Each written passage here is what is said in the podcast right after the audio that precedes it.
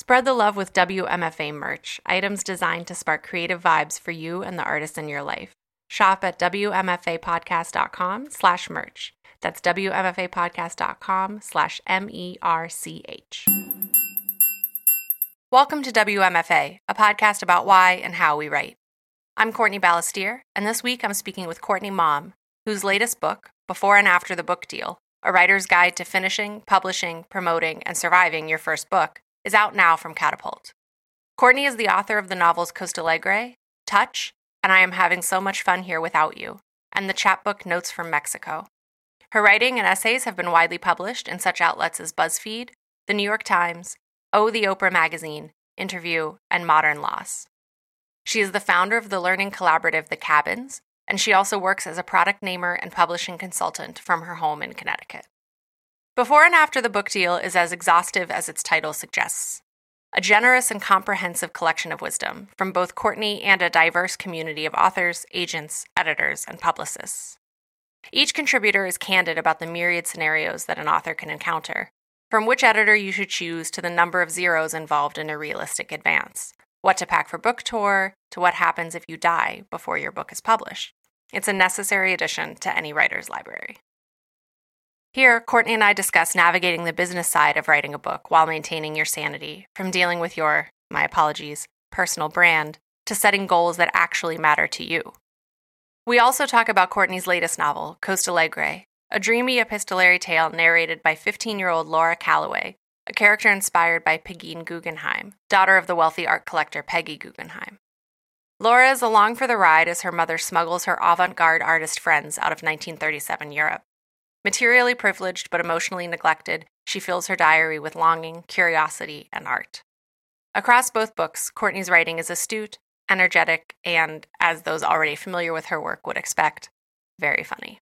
You can hear a bonus segment from our conversation, in which we discuss what advice Courtney most wished she had received as a debut author, by joining the WMFA Patreon community at patreon.com slash WMFA podcast and pledging just $2 a month when we run out of the big questions, will my book, how will it be reviewed? Will it sell?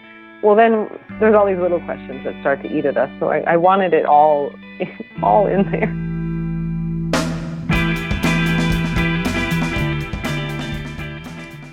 And I thought maybe a good place to start, you know, a thing that I kept thinking about as I was reading, being someone who is working on her first manuscript, is how refreshing it was to kind of have the aperture widen a little bit from this fixation that the first book is like the be all end all of your life and your career. And it can feel so much like that when you're working on it and when you're in it for such a long time. Um, I just wanted to open that up and see, you know, see if that was something that resonated with you when you were back when you had still none under your belt. Yeah, definitely. I mean, I think especially in the United States, we have a little bit of a fetish with the debut writer especially the debut novel, there's this sort of mythological creature that I think we all believe in. That's the, you know, the ingenue, the the debut novelist who comes out and hits the uh, New York Times bestseller list right away, and and then what? The thing that I found not so much for myself because to be honest writing is a coping mechanism for me i mean you could take my house away from me and i'd be writing on bark or something you know but a lot of my colleagues sort of regardless of the amount of success that they had or the perceived amount of success they had or did not have with their first book, it came as a shock to many people that they were meant to write another one, even if they were under a second book contract. I think sometimes, of course, there's exceptions, right? There, there are some very organized people out there who have an idea of the next three projects they're doing, but there's a lot of people who, you know, so many of us dream of getting book deals and we get them and we just think of the debut and everything seems to hinge upon how it does. But actually, it's supposed to be a long game. Even our publishers, in theory, they want us to keep writing books. It isn't really explained to us. That's sort of one of the reasons I wanted to write this book was to say, okay, it's around this period of time that you should start working on something else. It's around this period of time where, especially if your book does slightly well that your agent might say to you, hey, now would be a good time to try and sell your next manuscript. But that might come as a shock to someone who didn't even know to start working on their manuscript. You know, they've been spending all this time refreshing their social media feeds, waiting for some like great piece of news. I'm not making fun, you know, I've been there. There's a lot of examples like I think of I think of Tony Doerr all the time, who wrote All the Light We Cannot See. Um, and he told me himself in our interview for this book that if he met 10 people at an event, 10 of them thought that that was his debut. It was similar with Chloe Benjamin, who's The Immortalist, you know, hit the New York Times bestseller list right away, but that wasn't her debut.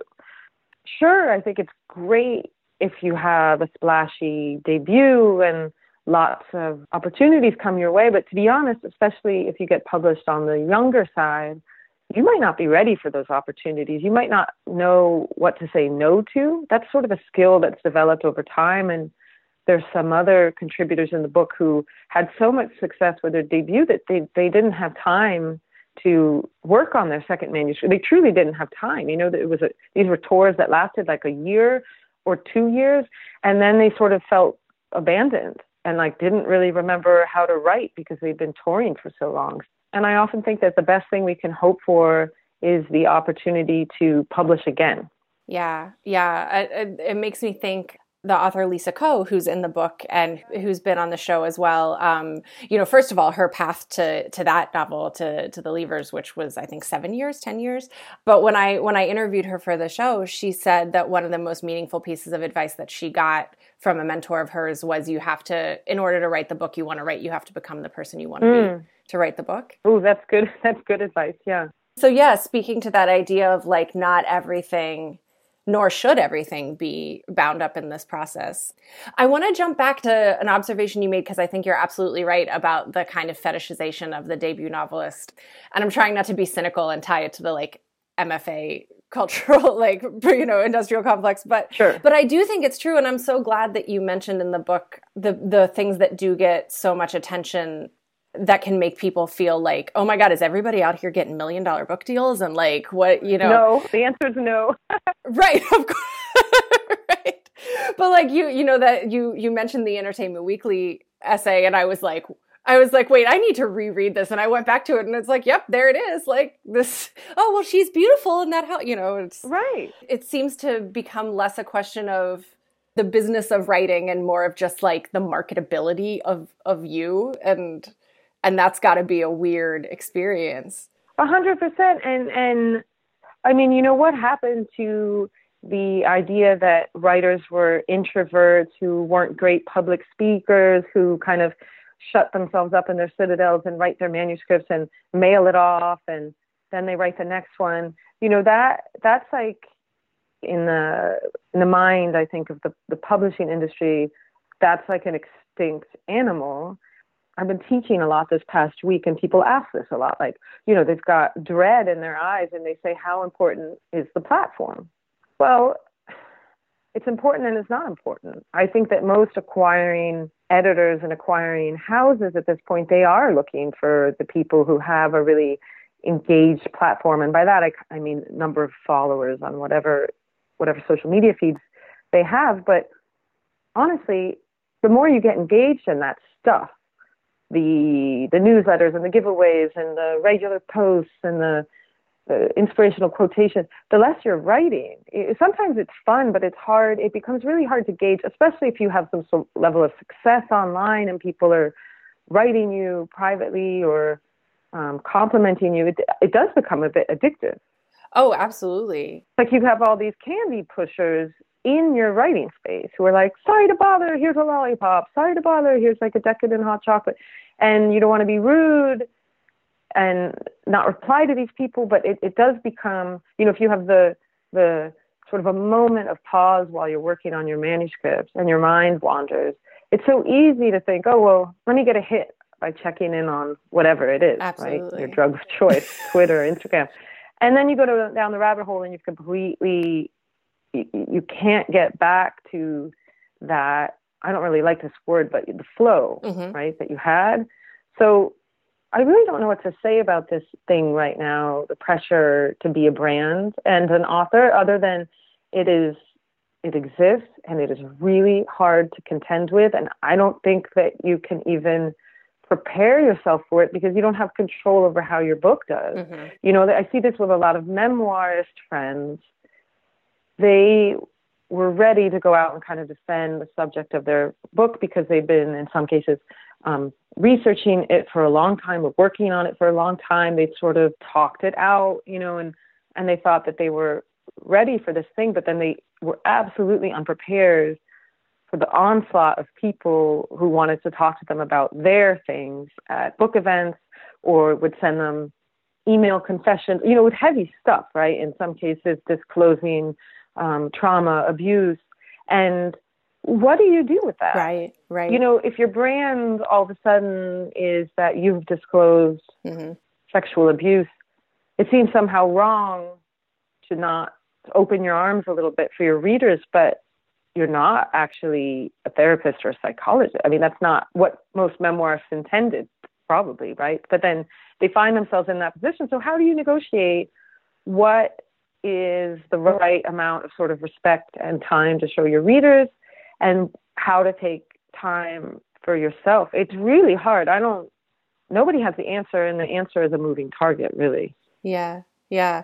And then, you know, especially with with something like the situation that you just described, how does that affect you when you get back to the page having known that that's on the other side of it? Like does it censor what you want to do next? Yeah, so absolutely. I mean, I talk in the book, um, I have a lengthy interview with Alex Marzano Lesnevich, and they say, and I'm sharing this because they admit it, admit it in the book, you know, they say, I had to get a therapist like two days after the book came out because Alex went to events and the things that people were disclosing to them in the signing line was too much.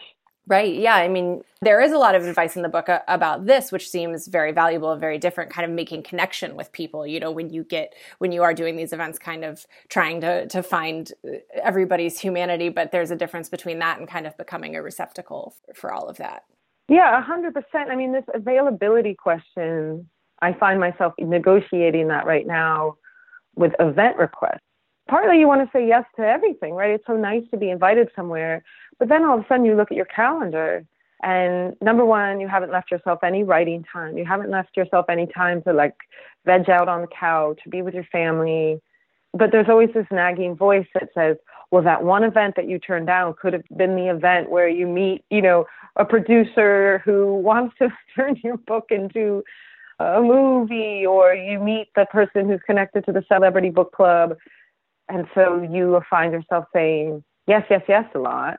You know nathan hill talks about this in in the book because i noticed i was like this fellow has literally been on book tour for a year. And not like you go to a region and come home. I mean it's back to back for a year. And he said like he just thought that if he said no the invitations would stop right away. And I think that's so much about what's so valuable and refreshing about this book is like there's a lot of this stuff that I think we do kind of approach for a few different reasons. I think we tend to, as writers and as artists generally, approach as a little bit of a dirty subject. Like, I think, like, the branding thing, you know, it's a slightly different beast, but like, marketing is very difficult for me. Like, the idea that, um, you know, some, I, I'm blanking on who right now, but somebody says in the book about a speaking agent, they're like, I, I felt like if it, if I was meant to have one, they would come find me. Right. And I think that a lot of us kind of have that idea of like, oh, well, there's something dirty about sort of selling the work. Like, you know, and that's a classic conflict, of course, like you know art art and commerce but but i think that it, like kind of lifting the lid on a lot of that and letting people be a little bit more anonymous. You know a lot of the industry professionals are a little anonymous which is very helpful to just kind of let let some of the sunlight in on these on these issues. Yeah yeah i like i like the idea of sunlight.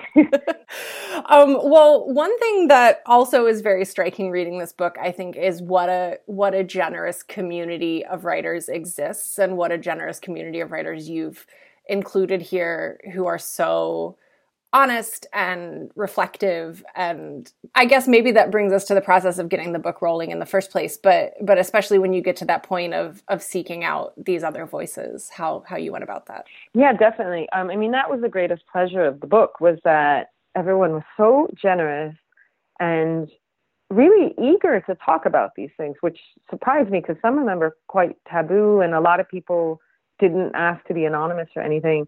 The way I went about the process is I, I basically sat down and I wrote the table of contents first, which I did kind of just revisiting my own personal experience. And I just tried to remember every single worry, uh, point of pride, fear, anxiety that I'd had, wrote those out. And then I started kind of doing informal surveys with other people to see if what their timelines were in terms of like anxiety and doubt.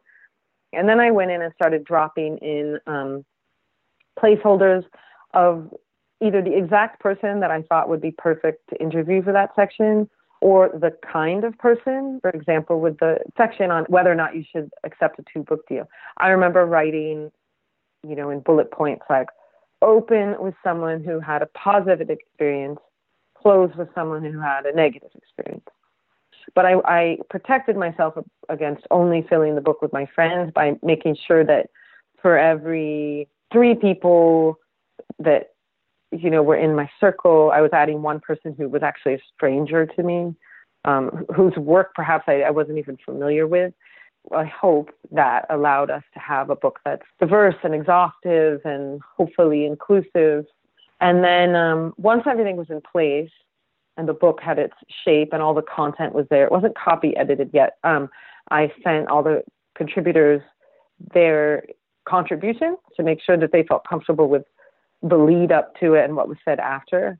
You know, there was about a year, maybe even more, between some of these interviews and when the book came out. And so people who were complaining about the academic job market have, I know that uh, so a lot of them have gone on and found jobs, but I didn't want every single anecdote to be followed by like, oh, but so and so is no longer worried because now they're on tenure track. Because when you're in the heat of the moment and you feel completely alone in whatever it is that you're worried about, I think it really is. There's there's value to hearing that there's all these other people out there, talented people with publishing credits, who are in the same boat.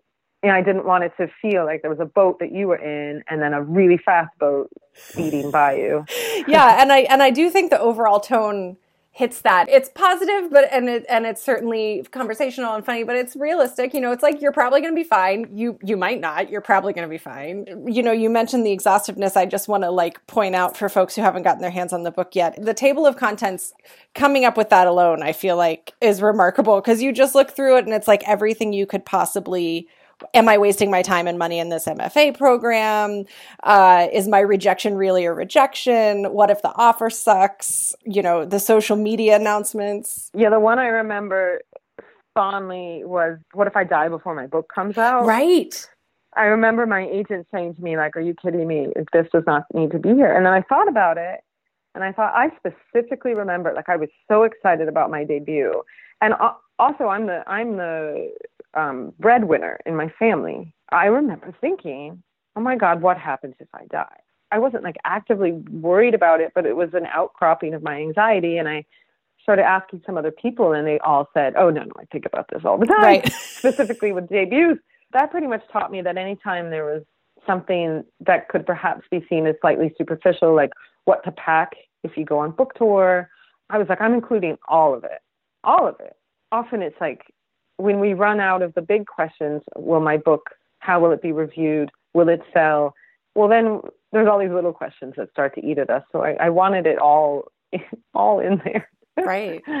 Well, and I think it's so important too and so valuable what you address about finances because you do hear these horror stories of I forget where this essay was, maybe Medium. Do you know I'm talking about? The essay that people got all kind of it was like oh, God. a flame on Twitter. Oh, the one the one yeah, it was like how how I burned through four hundred thousand dollars. Yes. Yeah. Pretty quickly, something like that. Yeah. And like it's extreme, but you're you you see how it could maybe happen to you, you know. You spend so much time in a very different stratosphere it was funny because I'd sent that article like the day it came out. I sent it to my agent, and you know what she responded to me? She said, "How could anyone assume that their second book would get more than their first?" And I actually called her and I was like, Rebecca, oh my God, all writers assume that, you know. Right. I write that in the I write about it in the book that you can't make these assumptions. But of course everyone assumes that because no one is telling us otherwise. Right. No one's telling us otherwise. That like your book might come out, might not do so good, and then you assume you're going to get the same advance and then they say surprise you're just getting a box of books this time because right. um, I think it's hard to read an article like that because everyone assumes that the woman just received a four hundred thousand dollar check. When of course the truth is that she would have been receiving $25,000 here. Maybe seven months later, she gets another $25,000. When you take off the IRS and the 15% for the Asian, that's still real, real money. Now, in New York City, though, that, that can go very quickly. I am an incredibly careful person. I'm a pessimist. I assume the worst. So you have to like twist my arm to get a celebratory drink on, on pub day because I'm like, the next book sprout, you know, it's, I'm sure the sales are terrible. So I should just stay home and like bring a six pack into my own house. Um, I'm, I'm really, really careful, but there are a lot of people out there who aren't. That's not the primary reason, but was one of the reasons that I thought, okay, someone needs to spell this out for people because it's not taking place at the MFA level, which I think is a travesty, honestly, and a massive disservice to not just future creative writers, but future teachers. People just don't understand that they're going to come out of their MFA program begging for adjuncting jobs and like what that means that they're going to earn. I think it's so important to talk about money and it's it's considered so gauche and taboo and I've been doing all these lectures and, and talks now that the book's out and people when I start talking about money, oh my gosh, everyone sort of tightens up and they look at first they look super embarrassed for me and then when they realize that I'm I'm like sharing this of my own free will, they settle down and you can see something really important happening that they're realizing like oh my god right i need to rethink things a little bit. And you know to your point i think too as i glean from preparing for our call you like me are self-employed beyond even your writing. Oh yeah, definitely. Which which I think is is very helpful to kind of understand. I know that lobbying to put a value on my skill sets that aren't creative. I mean, I'm speaking too strictly like cuz I still do copywriting communications and things, but you know, putting a value on skill sets that aren't literary um, has really helped me see everything differently. Well, it's so it's so important because aside from just filling in you know, plugging in the financial holes that crop up in your life, the, the life expenses that we all have. Aside from that, just having a set of skills that you can fall back on if the writing isn't going well, if you're just not feeling good about your writing, if you're depressed, it's a lot of pressure to put all the eggs in the basket of like creative writing, right? It's a tough market. And again, even big book deals, you know, and by big, I'm not talking like the major, you know, half million dollars, but $100,000, $200,000, depending on where you are in your life, especially if you have dependents, even if you're careful, that's not going to last forever. Hopefully, it lasts you through the writing and sale of your second book. Then, then if you start getting into that rhythm, you can feel a little bit more protected. But things happen. Like your editor might change houses, and you get stuck with an editor who just doesn't believe in the book, and they don't put as much work behind it. I don't mean to scare people, but I do think if you have a day job, I wouldn't quit it until like a year and a half after your books come out, just to protect also against kind of an emotional collapse, which happens to a lot of people. Something that that really stuck out to me, and I would love to hear you talk about this a little more, is this is in the after the book deal section. You're talking about publication and talking about you know all the all the rocky paths that can be laid out after the book goes out, and you said. Um, you write, that's why it's so important to establish your own definition of success before your book comes out, a benchmark you can meet on your own terms, a goal that isn't dependent on how other people's books perform. And I would just love to hear you talk a little bit about how that definition has evolved for you over time and kind of what, what you, if you're willing to talk about it, what, what that looks like for you now. Yeah, no, this is, this is something I think about all the time because it's a shame how easily our pride in our work and then our achievement can be taken away by the realization of what other people are getting or what we think they're getting. You know, I had a friend who debuted on the New York Times bestseller list. Her first thought was like elation. And then her second thought is, well, how long till I fall off? Right. With my first book, I didn't even know what to hope for.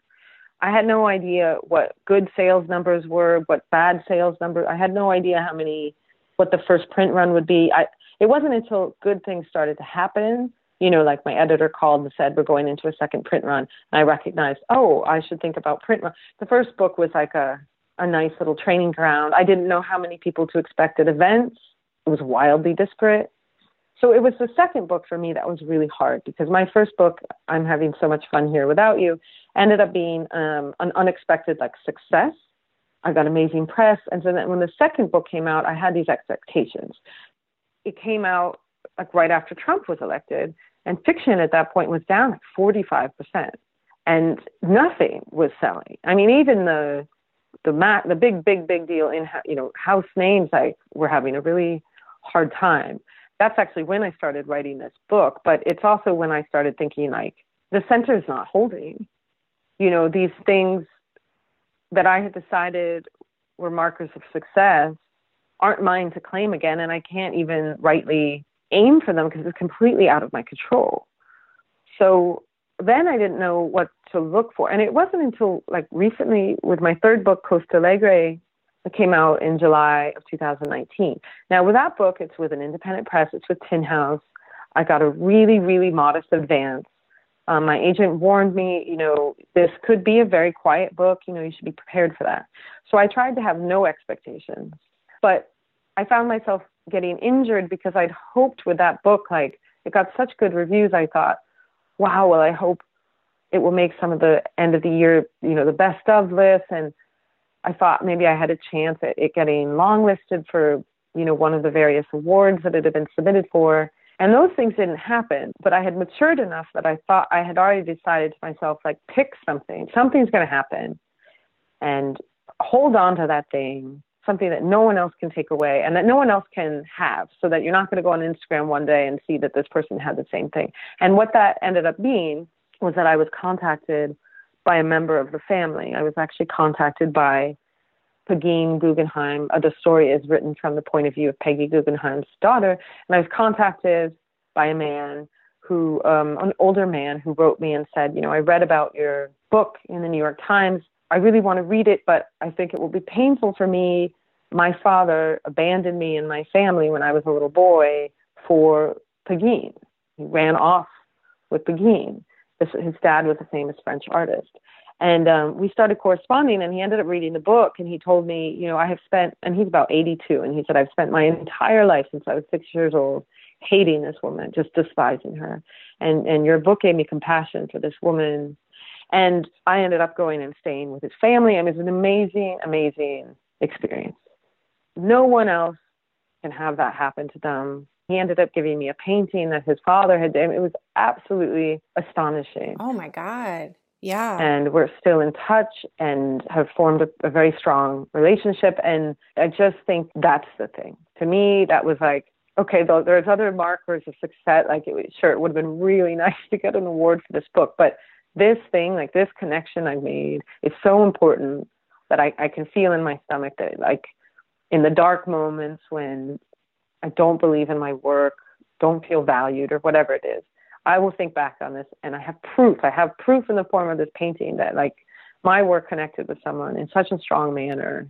That is a big, big deal. Yeah, that's an incredible story. Thank you so much for sharing that. And I, I and it really speaks to you know I made this note at one point as I was reading so many of these pieces of advice for me, even the ones that are you know very practical just really came back to me this idea of always keeping at the front of your focus why you write in the first place. I think it's good to have goals that force you to stay engaged with either the writing community or with someone outside of your house just to guard against depression, to be honest.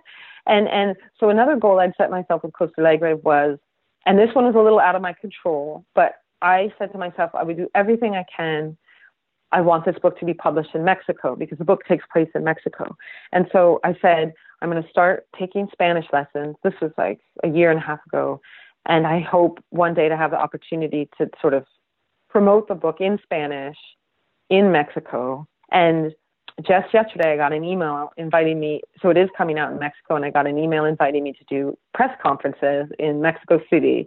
And I'm just so proud. I'm so proud. You know, I put the hard work in. Like, oh, that's incredible. I don't know how smoothly it's going to go in Spanish, but whatever, I'll do my best. And I'm just proud of that. And that to me is a big success.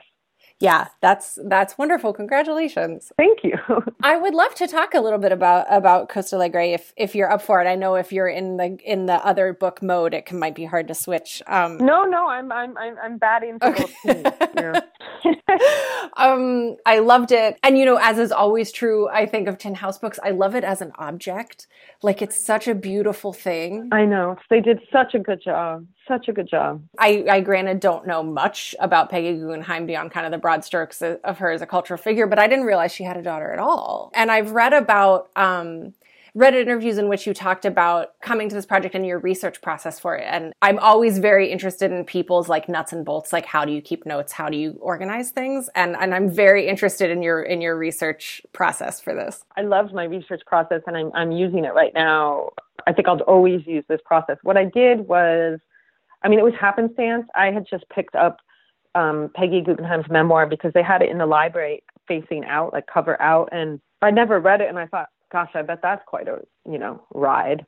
I was at a phase where this was post touch, so I was sort of fishing around for new projects. I thought I had one, and I was reading this book. It's a pretty hefty book, and she, but she mentions so Peggy Guggenheim, famous art collector, American born, but she lived most of her life in Europe and was collecting work in between the two world wars. And, um, you know, she mentioned her daughter maybe once or twice in passing in this book. But Pegeen, her daughter, which already you have Peggy, Peggy, and then little little Peggy, right? Um, yearned to be an artist. I mean, identified as an artist. But I found that out not in the book. You know, she had just mentioned her daughter, and then I thought, gosh, I, I've never heard of this woman. And I Googled her, and a couple things happened. Her photo pro- cropped up, and she's stunning. She's really a beautiful woman, or young woman, and that was noteworthy because Peggy Guggenheim was obsessed with her appearance. Really thought, truly believed that she was just an ugly, ugly person. Um, had an eating disorder, sort of the whole package. So to have a blonde daughter, this sort of picture of, and she just looks so nubile and whatnot was striking. Then the second thing I discovered was that her daughter killed herself young. She had four boys. Um, she was a mother. She was actually my age. And then, of course, that she had been a painter all her life. And so then I thought, I looked into what was going on when she was a teenager, and I saw that that's when her mother was helping these artists get out of World War II Europe. And I imagined, oh my God, can you imagine being a teenager? Like you're yearning to be an artist. Your mother doesn't give you the time of day and you're living with a like Man Ray and Leonora Carrington, like that's a lot of pressure. and so my research process, so then I completely pivoted and I was like, I have to write about this young woman. And I just filled up, I had all these Muji, I'm obsessed with these Muji black notebooks. I always get the exact same type and shape. Oh, I always get the exact same Muji notebooks, not the same ones, but yes, all about Muji right, notebooks. I mean, yeah, same notebook. And I filled them all up with notes. And then when I felt like I had enough material, I went back with this yellow, giant yellow crayon I have. I say giant because it's like it's diamond shaped. I don't know. I got it for my kid and I stole it. So it's like toddler hand size. And then I highlighted within my own notes everything that felt salient, like or weird enough that I could use it in some way. And then I took only the yellow notes and I transcribed them onto these massive pieces of watercolor paper and then I did the same thing. I went through those and I yellow highlighted, and then I would make another piece of paper. So over the process of maybe seven or eight months, I distilled and distilled and distilled until ultimately what happened was I memorized everything that was the weirdest and the strangest or the most upsetting. So when I sat down to write the book, which is written as a diary from um, a fictionalized Pegeen's 15 year old point of view, I had everything memorized and I actually was able to write as a diary, you know, as if this had happened to me. So it was a really enjoyable process because I just refused, once I'd yellow highlighted all these journals, I refused to let myself go back and see if I missed anything. I just trust my initial instincts. You know, it's very fictionalized historical fiction, and I didn't allow myself get bogged down by the research.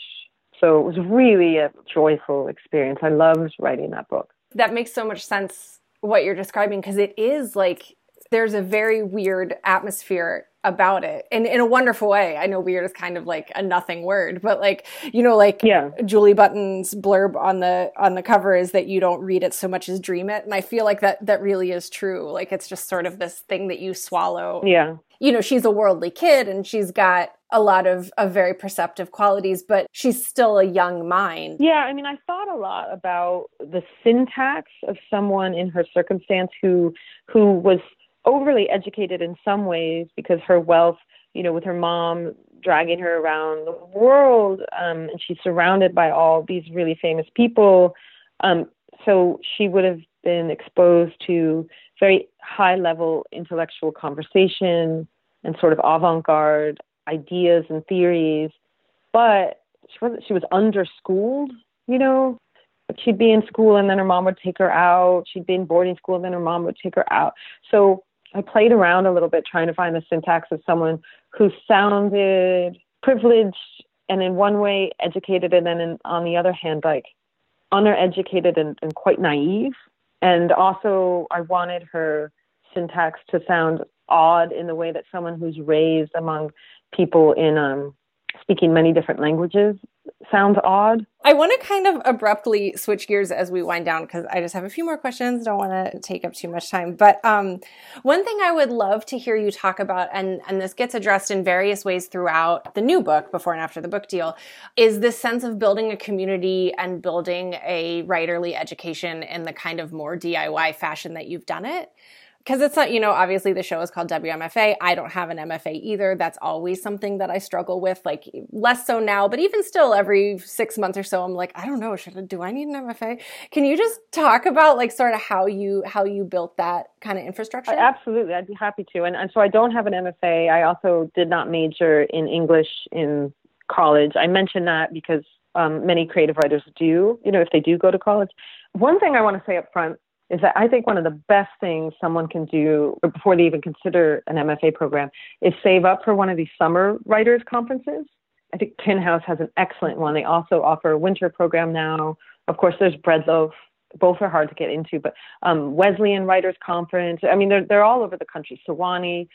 Those conferences have such incredible faculty, and they are a microcosm of the longer two-year program mushed into or smushed rather into five days or in the case of breadloaf uh, you know almost 10 days. And if you could take that level of intensity and scrutiny and being around you know such an inspirational group of people and you need more honestly you can just do two a summer or something. Like maybe uh, inversely you might not like the workshop experience and I think it's better to realize that in a five day summer program than in a two year MFA that's required some investment.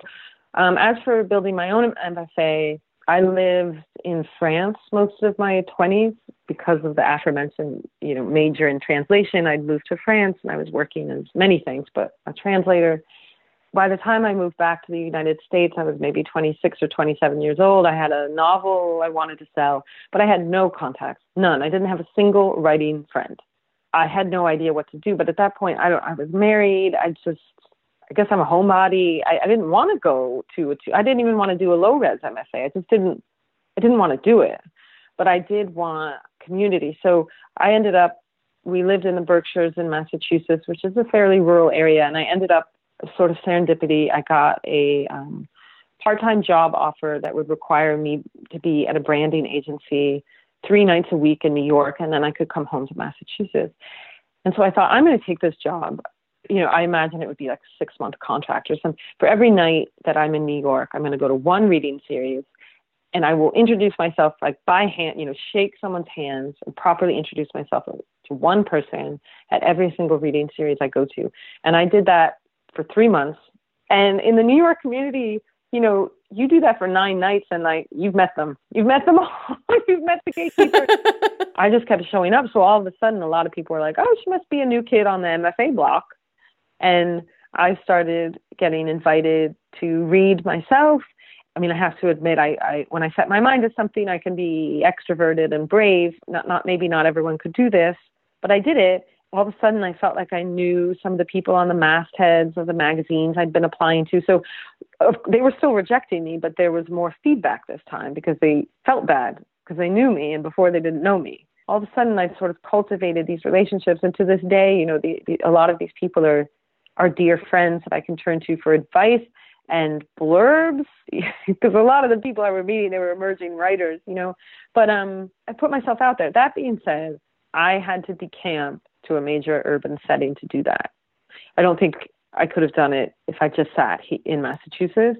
Another thing I did that year, that very year, was I went to AWP for the first time, and I was just really, I don't want to say aggressive, but quite energetic about meeting people, trying to make friends, trying to find community. That that's something I think it's worth saving up for if you do live in a rural area and try to get to AWP. It can be completely overwhelming, but just you can go to the book fair and and and sort of be reinvigorated by the amazing micro presses out there, you know, and the chapbooks, and like it's it's an incredible reminder of the level of you know sort of under the radar work that's out there and how amazing it. I remember like buying a chapbook from Jenny Zhang, and then God, it was like eight years later. I was looking at Oprah, and I was like, wait a minute, this bestseller, like this is this this chick who had this amazing chapbook. That's so cool. Yeah, that's awesome. Well, I want to wrap up by asking you a question that I always like to ask at the end of these conversations, uh, which we hinted at a little bit with these these discussions about definitions of success. But it's what does creative satisfaction look like for you right now? Hmm. God, this is hard to answer. Seeing that I just dropped my mother at the airport. She was here taking care of my daughter while I was on book tour because my husband was away, and she just doesn't really understand like what I do in life. So on the way to the airport, I told her like, "Hey, uh, you know, I was on NPR last week. And she goes, What's that? oh, yeah. Yeah. I don't know. Having a little bit more recognition from my family would be good. But creative satisfaction, honestly, for me, is having four hours uninterrupted, Wi Fi off to dive into a project that I'm not actively promoting, you know, something secret, something new, writing something new. That's my creative satisfaction. Right. Well, it's been a pleasure. Thank you so much for taking the time. Absolutely. Thank you so much for having me and good luck everyone with your, your writing project. Thank you. Bye. Bye. You'll find links to some of the things we talked about today at WMFApodcast.com. If you enjoyed this episode, leave a review on iTunes to help new listeners find the show. Have a question or author recommendation? Email me at hello at WMFApodcast.com Find me on Twitter and Instagram at CF or leave a voicemail at 347 685 4836. Today's episode was edited by Andy Cubis. The WMFA logo was created by Unsold Studio, and our theme music is Jazz Dancer by Double Winter. Find them at doublewinter.bandcamp.com. WMFA is part of the Lit Hub Radio Network and is made in Pittsburgh by Courtney Balestier, LLC. All rights reserved.